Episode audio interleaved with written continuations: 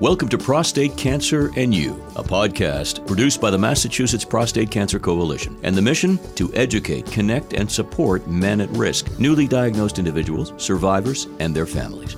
It also connects organizations and professionals in Massachusetts seeking to conquer and cure prostate cancer.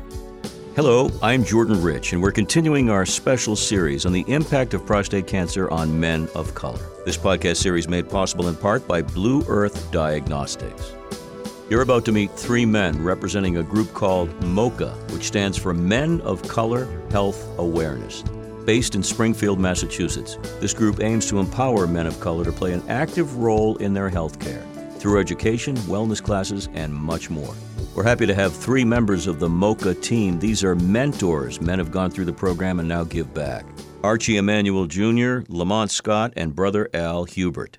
And I had a chance to talk to all three about the impact of prostate cancer and other diseases on themselves personally as well as the community, and what we can all do to make a difference. First up, Archie Emanuel Jr. sharing his story. You know, the last thing you want to hear when, when I hear from you, urologist or your primary care is that you got cancer. So at the time, I had just got engaged. So I was lost, uh, went to the computer searching, researching for different information I also went around trying to find prostate cancer survivors, which I didn't understand at the time what a survivor meant. So when I found out I had, I had to come and let my wife know. Like I said, I had just got engaged. I let her know, and she had my back and said, "Hey, is that all?" You know. So I hit the ground running, and I was looking for support groups, anybody that gave me information on prostate cancer survivor. So I found this group, a prostate cancer support group. And one of the facilitators was a Dr. Uh, Sanford James. And he told me about a group of men that were interested in trying to make men aware of their health and give them information on their health and to keep them affiliated or get them affiliated with a primary care. I said, oh, that might be right down my alley. So I joined them while I was doing rehab. I just hit the floor and I found out they, they were trying to stay healthy and also reaching out to men through their experience, their education, and making men aware of what prostate cancer was, how serious it was, how dangerous it was for men of color. Next up, meet brother Al Hubert. I came to Mocha because there was 100 men on the steps of City Hall um, talking about this new initiative about uh, men of color health awareness, keeping their health, getting their health in order. I was just starting at the age around 40, 45. I said, you know what? I want to be a part of this group. I want to see what's going on. And I got involved. I got involved to stay healthy. That's what it was for me. It was just initially just trying to stay healthy. Um, I had come from a substance abuse background. I wanted to get my life back in order. And I had this opportunity through MOCHA. Back in 2012, became a mentor, and uh, currently today I'm one of one of the lead facilitators for the, the program. A personal story from our third guest, Lamont Scott.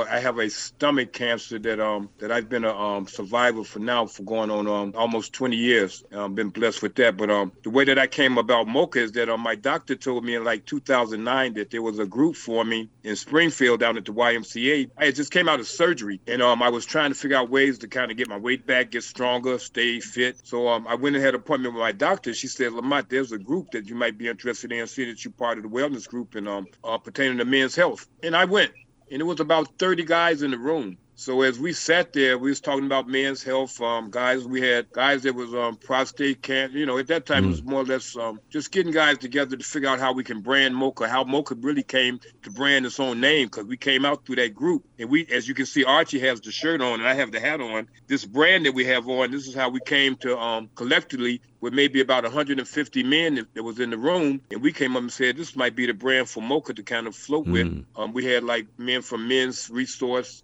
uh, International at that time.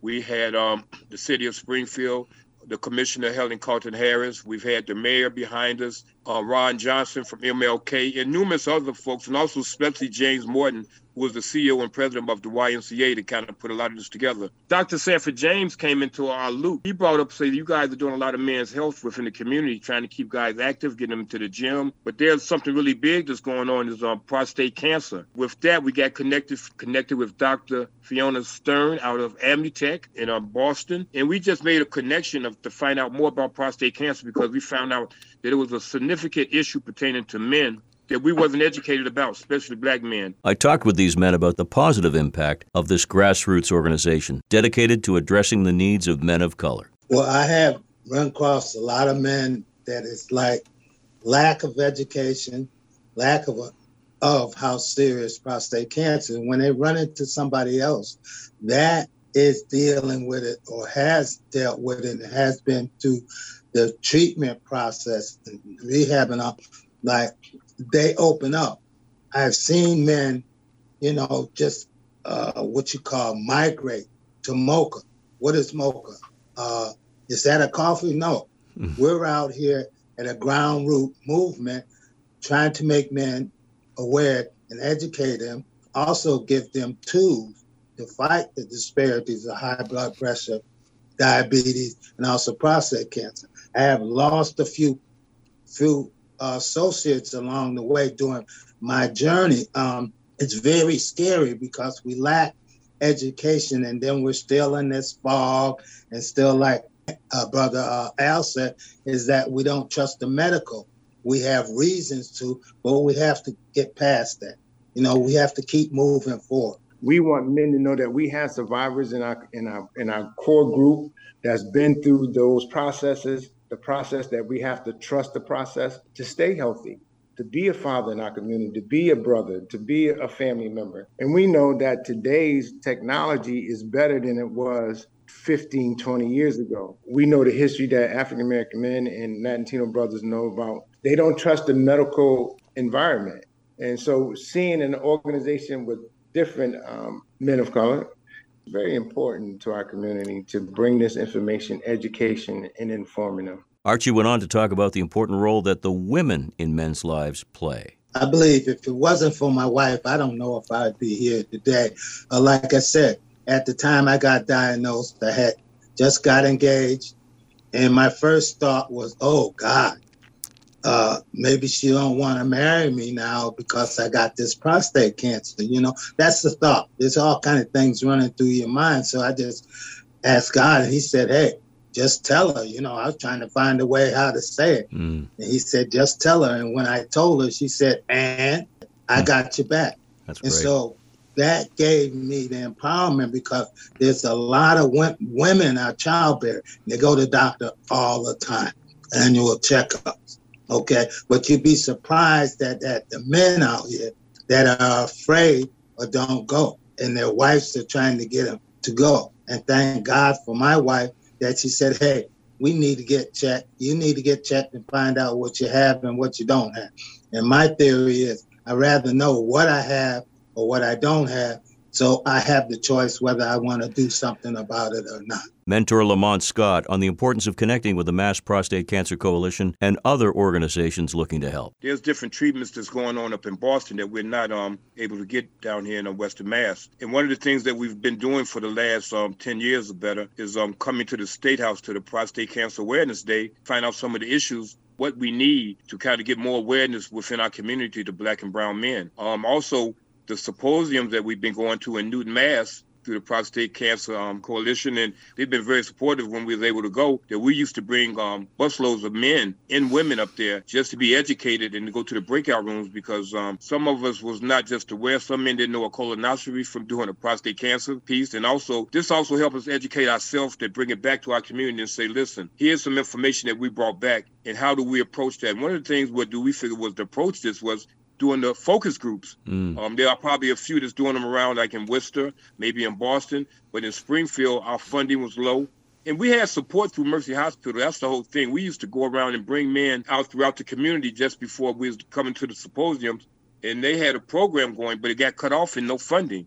We know it's a silent disease. We know there's um, a lot of treatment involved. We want men to be aware because some of this can be hereditary, and you want men to be knowledgeable to see how this flow. Know the red flags. And this is the information we give in our community. So, yes, we need more opportunities. Yes, we need to be linked up with other organizations because we know having good men making healthy choices and having a positive future is so important for MOCHA. We're looking for more doctors in our community here that will kind of support the work mm. that we're doing. When we don't have men of color that are in this profession to ed- help educate that, sometimes it's a little bit harder to get through to men. And we have transportation and connections with um, Amutech to get men from Springfield to Boston. Mm. That's not the problem. That's a two hour ride, but it's a lot of stress. We want to change that around where we don't have to make that ride, but have all the necessity right here at home where men are feeling comfortable, safe, and their families can be more supportive of them.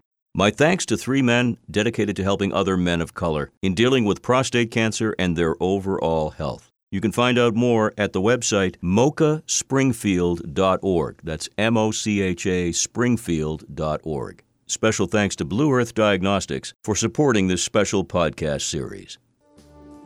To learn more about the Massachusetts Prostate Cancer Coalition and to hear the Prostate Cancer and You podcast, visit masspcc.org. This podcast available on all podcast platforms, including Apple, Stitcher, TuneIn, Google, Spotify, and more. This is Jordan Rich. Have a great day.